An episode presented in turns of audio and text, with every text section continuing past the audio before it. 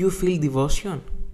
Α, θα μιλήσουμε και αγγλικά. σε Ε, αυτό το βεβαίως. podcast. Τι είμαστε τώρα, τίποτα τέτοια. Εμείς Ξε, ξενόφερτοι είμαστε. Ξεκινάμε σιγά σιγά. Όχι, όχι σιγά, ξεκινάμε με τα μπούνια. Δεν είναι τώρα απεξεγέλαση κατάσταση. Τώρα είναι τα σοβαρά. Τώρα Τώρα είναι το καλό κομμάτι. μπαίνουμε και σε μεγάλη εβδομάδα. Είναι μεγάλη εβδομάδα για όλες τις ομάδες. Ε, και για τον Ολυμπιακό προφανώς. Ε, γιατί έχουμε προ- το ελληνικό ενδιαφέρον. Μετά από αρκετό καιρό έχουμε ελπίδες για ελληνική ομάδα σε Final Four. Και βάσιμες ελπίδες. Ακριβώς.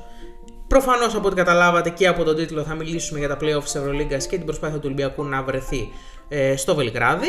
Είναι το In the Zone Podcast. Είναι ο Σωτήρης Μικονίου. Είναι ο Γιάννης Γιαναράκη.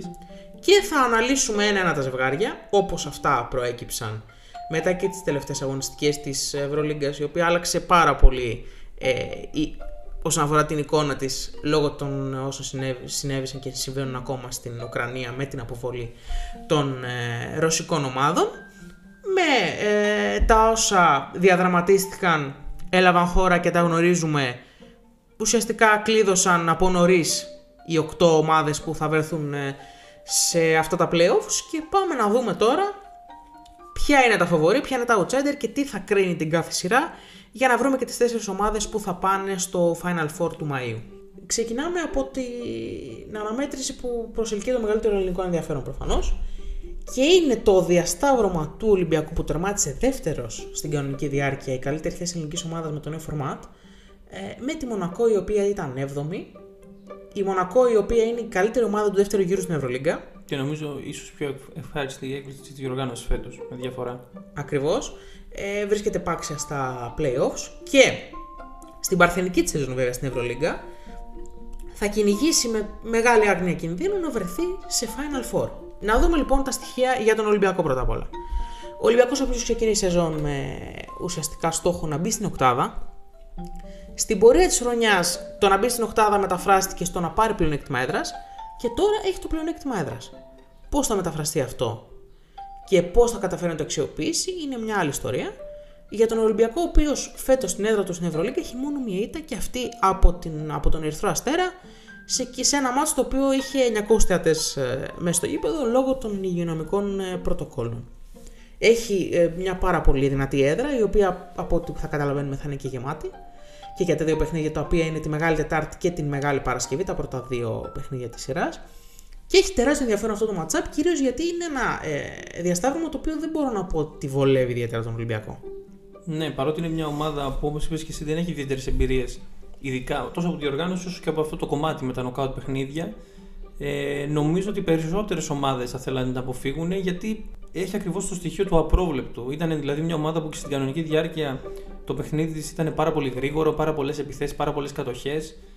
Ε, έχει το Mike James που ξέρει τον Ολυμπιακό. Ο Ολυμπιακός γνωρίζει τον Mike James, είναι μια σχέση με αρκετών χρόνων. Ε, ο οποίος κάνει τρομερά πράγματα.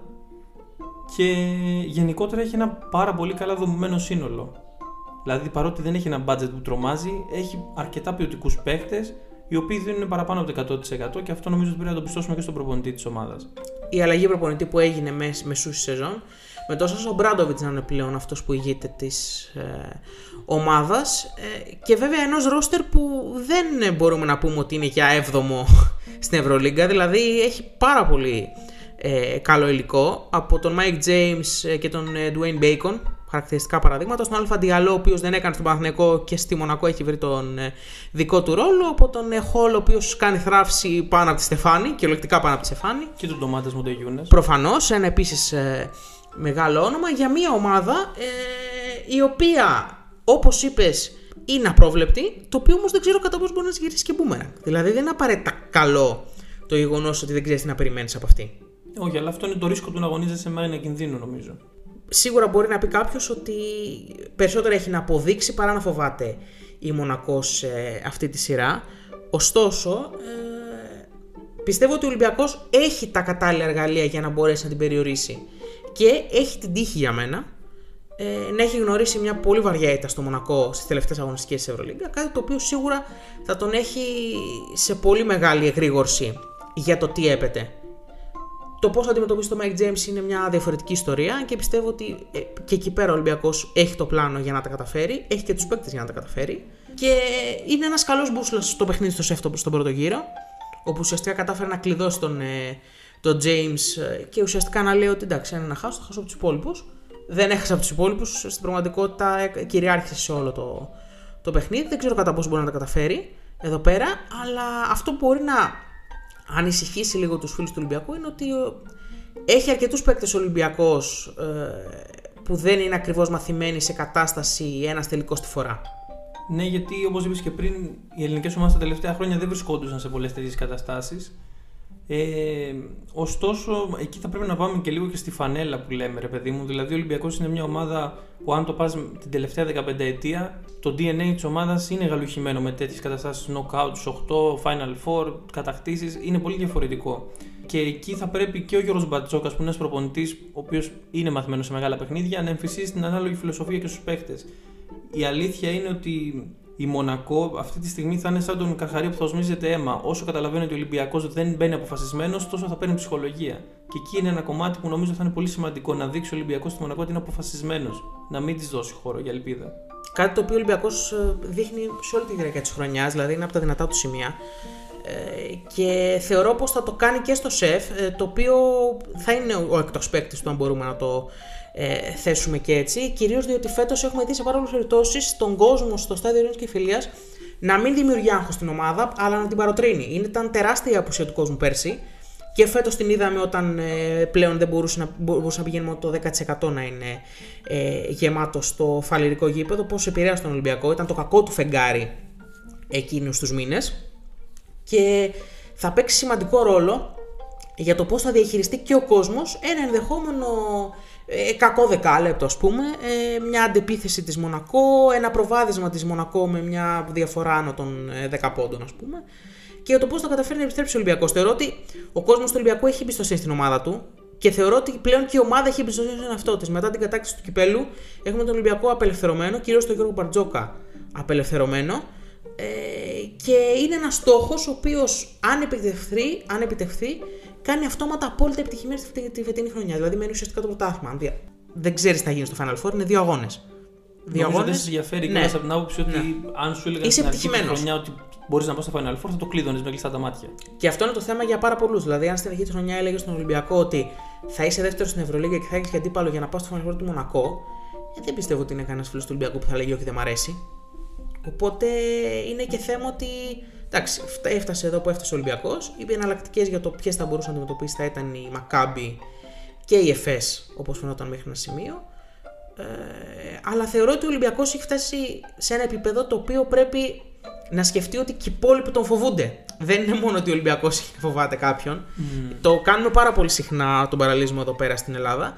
Κυρίως γιατί πάρα πολλοί φίλοι του Ολυμπιακού έχουν και στις σκέψεις τους τι έγινε την τελευταία φορά που βρέθηκε στα playoffs η ομάδα τους όταν κόντρα στις Ζελγίρι αποκλείστηκε παρά ότι είχε πλεονέκτημα έδρας. Γι' αυτό πιστεύω ότι και πάρα πολλοί θέλουν τον Ολυμπιακό περισσότερο σαν outsider παρά σαν φαβορή, γιατί εδώ πέρα.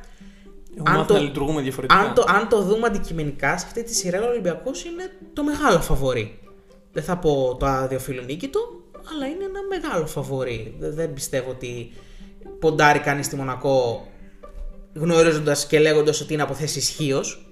Ε, όχι, όχι. Λάθος θα ήταν αυτό, εννοείται. Δηλαδή, ε, σίγουρα η Μονακό κάποια στιγμή, ειδικά εκεί που είχε κάνει και το καλό σερί, άρχισε και αυτή να φοβίζει, αλλά από την άποψη ότι ήταν ένα πολύ επικίνδυνο outsider. Δεν νομίζω ότι με καμία ομάδα από του 8, ακόμα και με τη Μακάμπη, θα μπορούσε να τη χρήσει κανείς φαβορή. Δηλαδή θα ήταν, μπορεί να ήταν 50-50, αλλά και μόνο ότι θα ήταν ένα τέτοιο μέγεθος απέναντί της, πάλι θα ήταν από κάτω.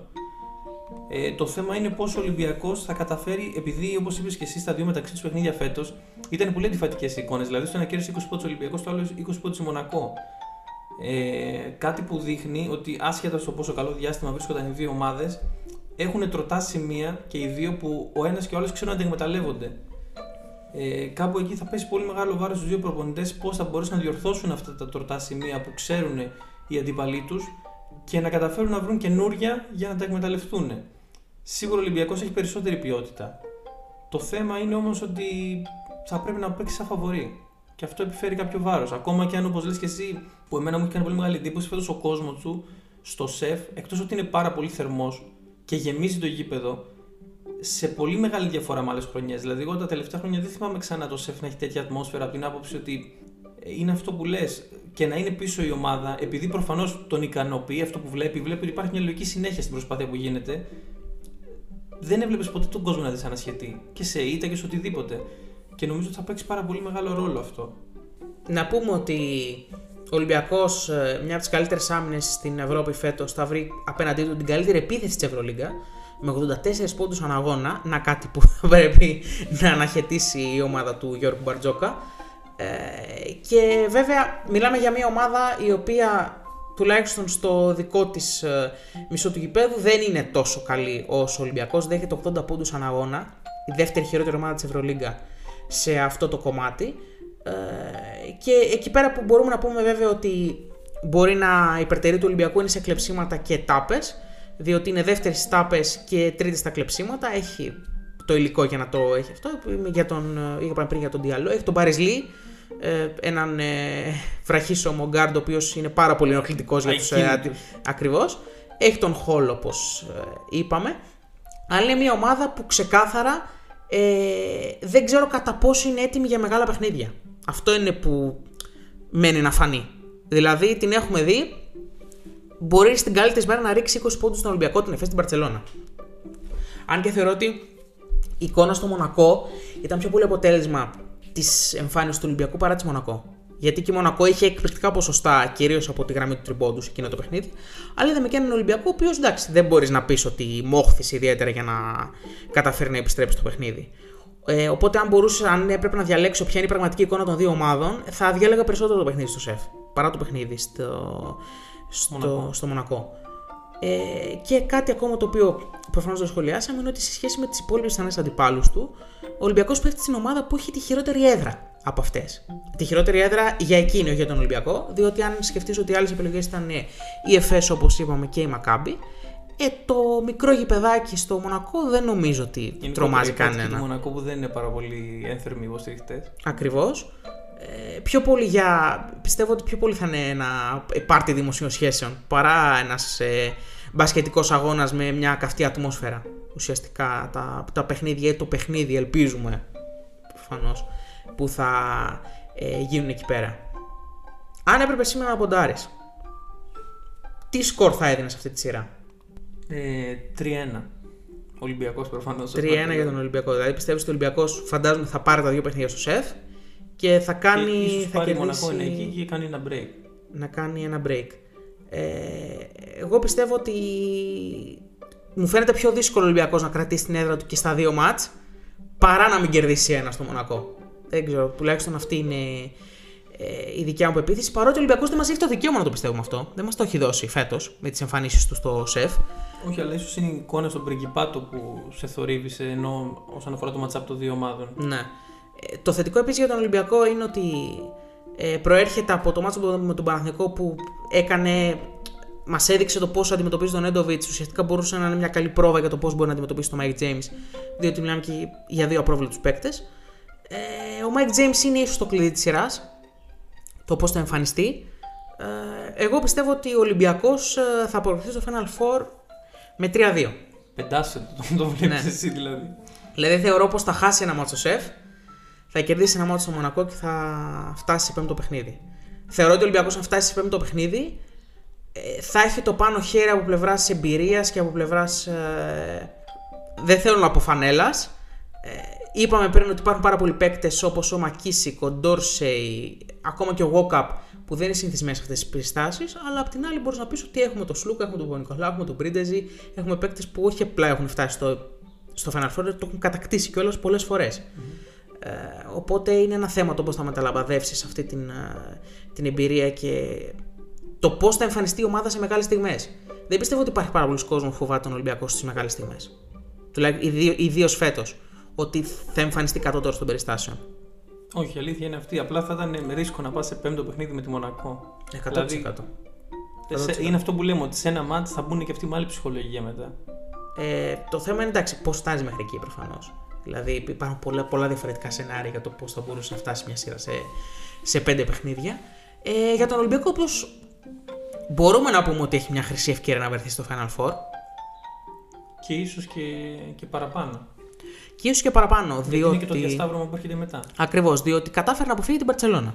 Ε, η Μπαρτσελώνα, η οποία τερμάτισε πρώτη, καθαρά, Χωρίς να πιάσει πολύ ψηλά στα απόδοσης.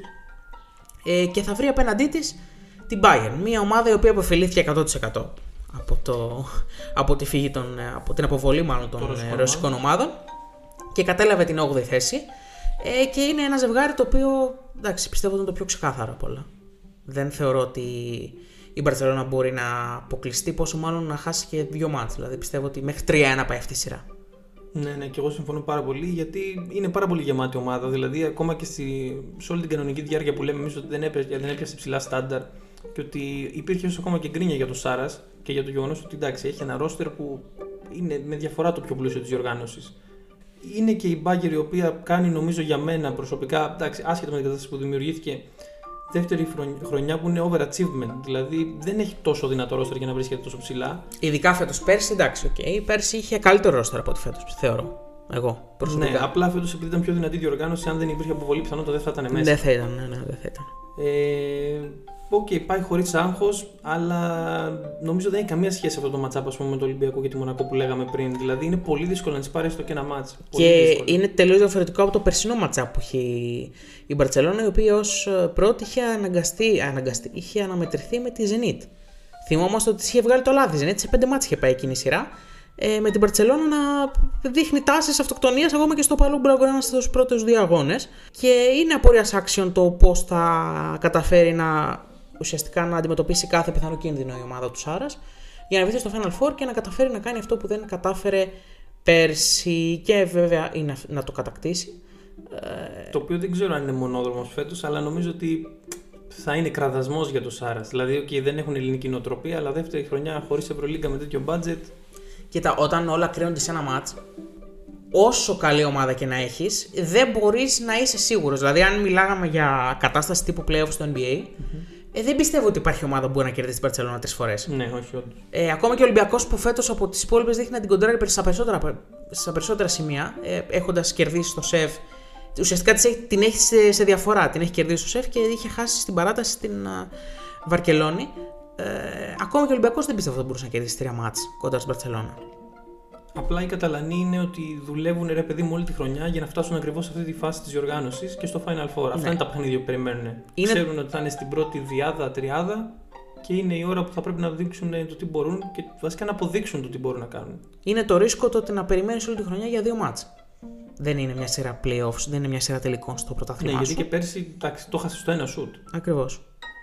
Λοιπόν, πάμε στα δύο άλλα ζευγάρια που είναι και τα, τα τελευταία που κλείδωσαν ουσιαστικά και τα έκρινε η Μακάμπη, η οποία κέρδισε την ΕΦΕΣ, προς τιμήν της θα πω εγώ, και ουσιαστικά επέλεξε αντίπαλο την ε, Real Madrid με την οποία θα, στε- θα διασταυρωθεί στα playoffs ε, ως τέταρτη η Real και ως πέμπτη η Μακάμπη με πλεονέκτημα έδρας η Μαδριλένη. Ποιες είναι οι πρώτες σου σκέψεις για αυτό το ζευγάρι; Ε, αρχικά εντάξει είναι ένα ζευγάρι που φωνάζει Ευρωλίγκα, ρε παιδί. Ναι, μου. είναι από το πιο ιστορικό, από το πιο ιστορικά ζευγάρια. Αν όχι το πιο, είναι από τις ιστορικότερες ομάδες διοργάνωσης με πολλές κούπε και οι δύο.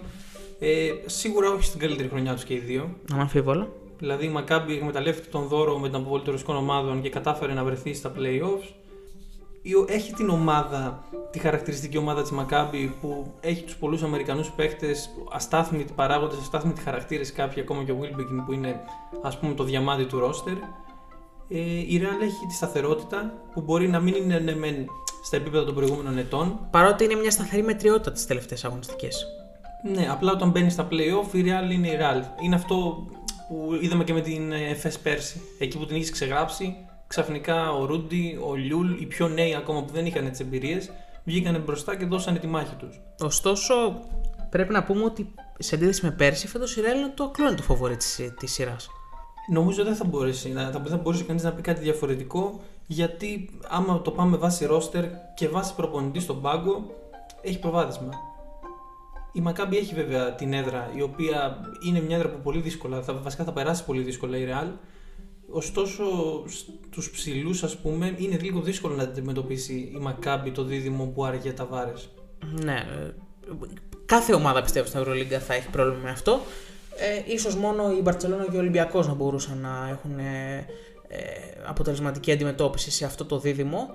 Ε, ακα- ακόμα και αυτοί όμως με δυσκολία. Το είδαμε και ε, στα παιχνίδια του Ολυμπιακού με τη Real. Το είδαμε και στο τελευταίο κλασικό της Μπαρτσελώνα με την Real, η οποία Real παρότι ήταν ξεκάθαρα outsider με βάση την εικόνα της τις τελευταίες ε, εβδομάδες, κατάφερε να φτάσει το μάτς ε, στην παράταση και ουσιαστικά να, να χάσει τον αγώνα από ένα πολύ, ε, δεν θα πω παράξενο, θα πω ε, σφύριγμα το οποίο συζητιέται και στην Ελλάδα θα έχει ανοίξει τρίτος παγκόσμιος πόλεμος. Ε, αλλά τέλος πάντων, αυτά είναι για τα του Ισπανικού πρωταθλήματος. Ε, στην Ευρωλίγκα θεωρώ πως η Real ε, δύσκολα θα αποκλειστεί. Ακόμα και με αυτή τη μέτρια εικόνα της, θα είναι μεγάλη έκπληξη αν αποκλειστεί από την ε, Μακάμπη. Ε, και για να συμβεί αυτό, θεωρώ ότι πρέπει να γίνει στα τέσσερα παιχνίδια. Δηλαδή, δεν θεωρώ ότι η Μακάμπη θα καταφέρει να φτάσει στη σειρά στα πέντε μάτια και να αποκλείσει τη Real στη Μαδρίτη. Όντως είναι δύσκολο. Νομίζω ότι θα παίξει πολύ σημαντικό ρόλο αυτό που λέγαμε και ο Φέρ, ότι είναι η χρονιά που ο Παύλο Λάσο έχει αμφισβητηθεί περισσότερο από κάθε άλλη. Οπότε και αυτός θα θέλει να μου πεις να αποδείξει. Είναι τώρα θα αποδείξει, έχει αποδείξει τόσα χρόνια. Αλλά ίσως θα είναι η ευκαιρία του να αποδείξει ότι ακόμα και κάτω από πίεση λειτουργεί κανονικά. Λειτουργεί σαν ένα από τους καλύτερους προπονητές στην Ευρωλίγκα όπως είναι αυτή τη στιγμή. Γιατί εντάξει, τα προηγούμενα χρόνια επειδή διαχειριζόταν πολύ καλά ρόστερ, τον είχαμε λίγο νομίζω στην απέξω. Δηλαδή θεωρούσαμε ότι ήταν η υποχρέωσή του και θα τα κάναν όλοι. Αποδείχθηκε διαφορετικά. Ε, για μένα έχει το προβάδισμα ξεκάθαρα η Real. Θεωρώ ότι μπορεί να μην χάσει και παιχνίδι. Εγώ το βρίσκω το ίδιο εύκολο να μην χάσει παιχνίδι και να φτάσει και σε πέμπτο μάτσα. Να σου πω την αλήθεια. Ναι, γιατί είναι το στοιχείο της έδρας που είπαμε. Δηλαδή, μέσα στο Γιάννη Λιάου είναι λίγο δύσκολα τα πράγματα για οποιοδήποτε αντίπαλο, αν η Μακάμπη βρει ρυθμό. Ωστόσο, δεν μου γεμίζει το μάτι φετινή Μακάμπη. Δηλαδή, όντως βρίσκεται κατά τύχη εδώ. Κατά Αν και βρίσκεται σε εξαιρετικό momentum. Έκανε καλό κλείσιμο στη σεζόν. Αυτό δεν μπορεί να τη το, να της το πάρει κανένας. Ωστόσο, νομίζω ότι δεν είναι στο επίπεδο των 8 καλύτερων ομάδων της Ευρώπης. Ναι, έχεις ένα δίκιο σε αυτό. Υπό το πρίσμα ότι θα υπήρχαν και ρωσικέ ομάδες, βέβαια. Ε, ωραία, θα δώσεις 3-0, 3-1. 3-0, 3-0. Θα σου πω κι εγώ 3-0, αλλά θεωρώ ότι πολύ εύκολα αυτή η σειρά μπορεί να πάει στα 5 μάτς. Δηλαδή, πιο εύκολα θα έβλεπα 3-2 παρά 3-1. Για να καταλάβεις. Τι σου λέω. Ε, γιατί δεν μου αποκλείει κανείς το ενδεχόμενο να πάρει και ένα διπλό η Μακάμπη στην έδρα της Real στα πρώτα δύο μάτς και εκεί πέρα θα έχουμε πραγματικά μεγάλη σειρά από εκεί και πέρα. Αλλά θεωρώ πως η Real είναι το φαβορή ε, για να αποκτήσεις στο Final Four και να βρεις σε κλάσικο την Μπαρτσελώνα. Το πρόβλημα σε αυτό είναι ότι δεν μπορώ να βρω τον αστάθμητο παράγοντα από τη Μακάμπη που θα εξελιχθεί σε μεγάλο πρωταγωνιστή. Δηλαδή, Ο Νάναλι, ο Ρέινολτ. ο Νάναλ είναι το, το σανταράκι μαζί Ναι. με τον Wilbekin που προσφέρουν του πόντους. Από εκεί και πέρα, ούτε ο Κίναν Evans μπορώ να πω ότι δεν, δεν μου γεμίζει Ναι. κάποιο το μάτι. Γιατί τώρα σε αυτή τη σειρά πρέπει να είσαι προσωπικότητα για να βγεις κόντρα σε μια τέτοια ρεάλ απέναντι. Αυτό είναι το κοινό που εμένα μου λέει ότι δεν μπορεί να πάρει μάτς Μακάμπη. Ε, ναι, έχεις ένα, ένα point σε αυτό. Ε, Ποιος μας λέει βέβαια ότι δεν θα βρει πρωταγωνιστές, ε, ξέρεις, από τον πάγκο. Δεν, χρει- δεν χρειάζεται και τρομερά πράγματα για να καταφέρεις να κερδίσεις ένα μάτσο. Ενώ ότι δεν χρειάζεται να βρεις ένα παίκτη που να σου κάνει μεγάλη ζημιά. Δύο-τρει να έρθουν από τον πάγκο και να συνεισφέρουν τα μέγιστα και απευθείας έχεις αγώνα. Και μετά, όταν πηγαίνεις στην κόψη του ξηραφείου το μάτσο, έχουμε δει πάρα πολλά τέτοια παιχνίδια να χάνει φέτος βέβαια η Μακάμπη. Αλλά δεν μπορεί να σου εγγυηθεί κανείς ότι η Real όταν η μπάλα καίει θα πάρει τις σωστές αποφάσεις. Όχι, απλά το δύσκολο είναι να σου εγγυηθεί ότι η Μακάμπη θα μπορέσει να λειτουργήσει αν ο Wilbekin, που είναι ο κινητήριο μοχλός, είναι σε ογμό. Ε, γι' αυτό δεν μπορείς να στοιχηματίσεις πάνω της τουλάχιστον σε αυτή τη σειρά. Η επόμενη και η τελευταία που θα σχολιάσουμε για σήμερα είναι αυτή που προέκυψε μετά τη νίκη της ε, Μακάμπη. Και είναι η μοναδική στην οποία ε, η ομάδα που δεν έχει το πλεονέκτημα είναι μάλλον το φαβορή. Θα σου πω εγώ. Πάμε με φες δηλαδή. Ναι. Εφές Αρμάνι. Ε, η Αρμάνι Εφές προφανώς. Ε, είναι πεσμένη η ΕΦΕΣ. Ε, το συζητάγαμε και πριν ο Φέαρ ότι είναι μια ομάδα ρε παιδί μου που πέρσι ήταν ο φόβος και ο τρόμος. Φέτος με μικρές διαφορές στο ρόστερ της δεν είναι στο ίδιο επίπεδο, δεν είναι και ο Λάργιν στο ίδιο επίπεδο. Ωστόσο έχει ένα μύτη ο οποίο πετάει φωτιές. Είναι, λες και δεν σταμάτησε ποτέ από πέρσι. Σίγουρα είναι μια ομάδα, βασικά η μοναδική από τις ομάδες δεν έχουν πλεονέκτημα που βάσει ποιότητας, γιατί οκ, η Μονακό, είπαμε, όπως είπαμε και πριν, έχει καλό roster, έχει κάποιες παίχτες που ξεχωρίζουν, αλλά νομίζω δεν συγκρίνει την ποιότητά της με την ΕΦΕΣ. Δεν θα την ήθελε κανένας να την πετύχει και είναι πολύ άτυχη η Αρμάνη σε αυτό το κομμάτι. Ναι. Παρότι ουσιαστικά δεν επέλεξε εκεί η Εφές να πέσει πάνω της. Όχι, καλά, προφανώς δεν νομίζω ότι και η ΕΦΕΣ θα ήθελε την Αρμάνη, παρότι είναι από τις ομάδες που. Ε, δεν νομίζω να θέλει. Βι- Πιθανολογώ ή την ε, Αρμάνι ή την Ρεάλ θα ήθελε η Εφές. Από αυτές που τη έμειναν για Το επιλογές. βασικότερο νομίζω θα ήθελε να έχει το πλεονέκτημα η ΕΦΕΣ και Ναι. δεν το κατάφερε αυτό. Ναι. Ωστόσο, είδαμε τι έκανε και η στο τελευταίο του παιχνίδι με τον Ερυθρό Αστέρα μόλις έμαθε το τι είναι λιγενέστε στη Μαδρίτη. Ε, τραγέλαφο πραγματικός. Θα μπορούσε να πεις κάποιος ότι αν υπάρχει το κάρμα θα τιμωρηθεί γι' αυτό κόντρα στην Αρμάνη, αλλά δεν ξέρω κατά πόσο είναι εφικτό αυτό. Να μου πεις, είναι μια ομάδα η Αρμάνη η οποία ε, με το πρόβλημα που έχει σε διάφορες θέσεις ε, δεν μπορεί να το καλύψει λίγο με την, με την ΕΦΕΣ. Δηλαδή, αν έπεφτε κόντρα στη Real η Αρμάνη θα έχει μεγάλο πρόβλημα στους ψηλούς. Τώρα δεν θεωρώ πως θα είναι τόσο μεγάλο το ζήτημα. Τουλάχιστον αν παραμείνουν και οι ψηλοί της ΕΦΕΣ να είναι σε τόσο χαμηλά στάνταρ απόδοσης. Ακριβώς. Αλλά δεν ξέρω κατά πόσο η Αρμάνη, η Αρμάνη η οποία έχει κερδίσει στην κανονική διάρκεια πριν από μερικές αγωνιστικές μέσα στην Κωνσταντινούπολη. Αυτό, έχει και τα δύο ναι, αυτό ίσως να δημιουργεί ένα παράξενο momentum στο, στο συγκεκριμένο ζευγάρι, το οποίο μπορεί να γυρίσει και μπούμε σε περίπτωση που η FS πει σκυλιάσει και αποφασίσει ότι ξέρεις κάτι τέλος.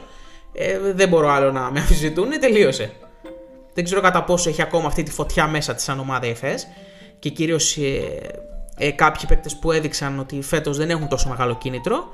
Ε, αλλά αυτό μην είναι να φανείς στο παρκέ. Δεν είναι κάτι το οποίο μπορείς να προβλέψεις εύκολα. Σίγουρα την έχει η Οργίνα Ταμάν πάντως. Δεν, δεν δείχνει προπονητής ο οποίος συμβιβάζεται με κάτι πέρα από αυτό που έχει ως στόχο. Ναι, θα ήταν πολύ εκτός του χαρακτήρα του να το πράξει αυτό. Σίγουρα όμως ε, η σειρά αυτή θα κρυφτεί πάρα πολύ από τα δύο βαρόμετρα της ΕΦΕΣ. Δηλαδή, αν ο Λάρκιν θυμηθεί τον παλιό του εαυτό, γιατί φέτος, OK, μπορεί να βάζει πόντους, να κάνει κάποια καλά μάτς, δεν είναι σταθερός όμως. Πέρσι ήταν αν μπορούσαμε να βάλουμε μια κλίμακα του 10, μπορεί να ήταν και στο 8,5 με 9 σε όλα τα παιχνίδια. Ναι. Φέτος είναι πιο κάτω.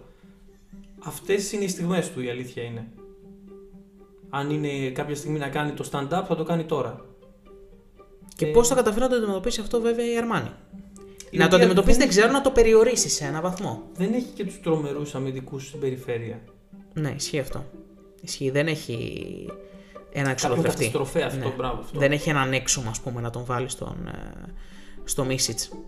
Δεν έχει ένα walk-up να το βάλει στον, ε, στο Λάρκιν. Δεν έχει ένα παίκτη. Γι' αυτό. Ναι, πόσο μάλλον όταν θες δύο με αυτούς. Ναι. Αυτό είναι το πρόβλημα. Δηλαδή ο Σέρχι στην άμυνα θα είναι πρόβλημα με αυτούς τους δύο μέσα στο παρκέ. Πιστεύω. Ναι, Όπως αντίστοιχα θα είναι και αυτή πρόβλημα με το Σέρχι στην επίθεση. Ναι, ισχύει και αυτό. Εντάξει, ο Μίσιτς πιστεύω ότι μπορεί να παίξει άμυνα σε έναν βαθμό. Ο Λάρκιν θα είναι μεγαλύτερο disadvantage στην άμυνα. Αλλά το θέμα είναι τι θα σου προσφέρει μπροστά είπαμε η Αρμάνι δεν θα έχει τον Ντίνο Μίτογλου ναι. λόγω του σκανδάλου που έχει ξεσπάσει με τον ντόπινγκ. Ε, είναι σημαντική απώλεια και αυτός ήδη είχε πρόβλημα η Αρμάνι στους ψηλούς. Πόσο μάλλον τώρα. Όταν ναι, με τον Μόερμαν, ειδικά από την άλλη πλευρά που είναι πιο αξιόπιστος ψηλός της, ή μη ψηλός βασικά της ε, ΕΦΕΣ, είναι μεγάλη απουσία. Πολύ μεγάλη απουσία. Πες τώρα το σκόρ όμως. Το σκόρ για αυτή τη σειρά. Ε, αδυνατό να πάω κόντρα στην ΕΦΕΣ. Θεωρώ ότι θα κερδίσει τα 4 μάτσα. Δηλαδή πιστεύω ότι θα πάρει ένα.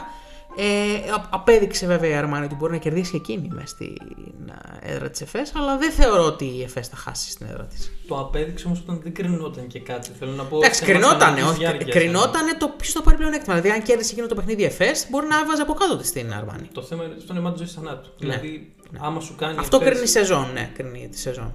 Ε, εγώ θα σε ακολουθήσω και στο σκορ ακριβώς, δηλαδή και εγώ σε 3-1. Δεν θα μου έκανε εντύπωση να πήγαινε και σε 5 μάτια, η αλήθεια είναι. Και πιστεύω ότι και σε πέντε μάτια να πήγαινε, εγώ πάλι θα έδινα το πλεονέκτημα στην ΕΦΕΣ γιατί είναι μια ομάδα που σε ένα παιχνίδι, εάν είναι στη μέρα τους οι δύο, δεν παίζεται η ΕΦΕΣ.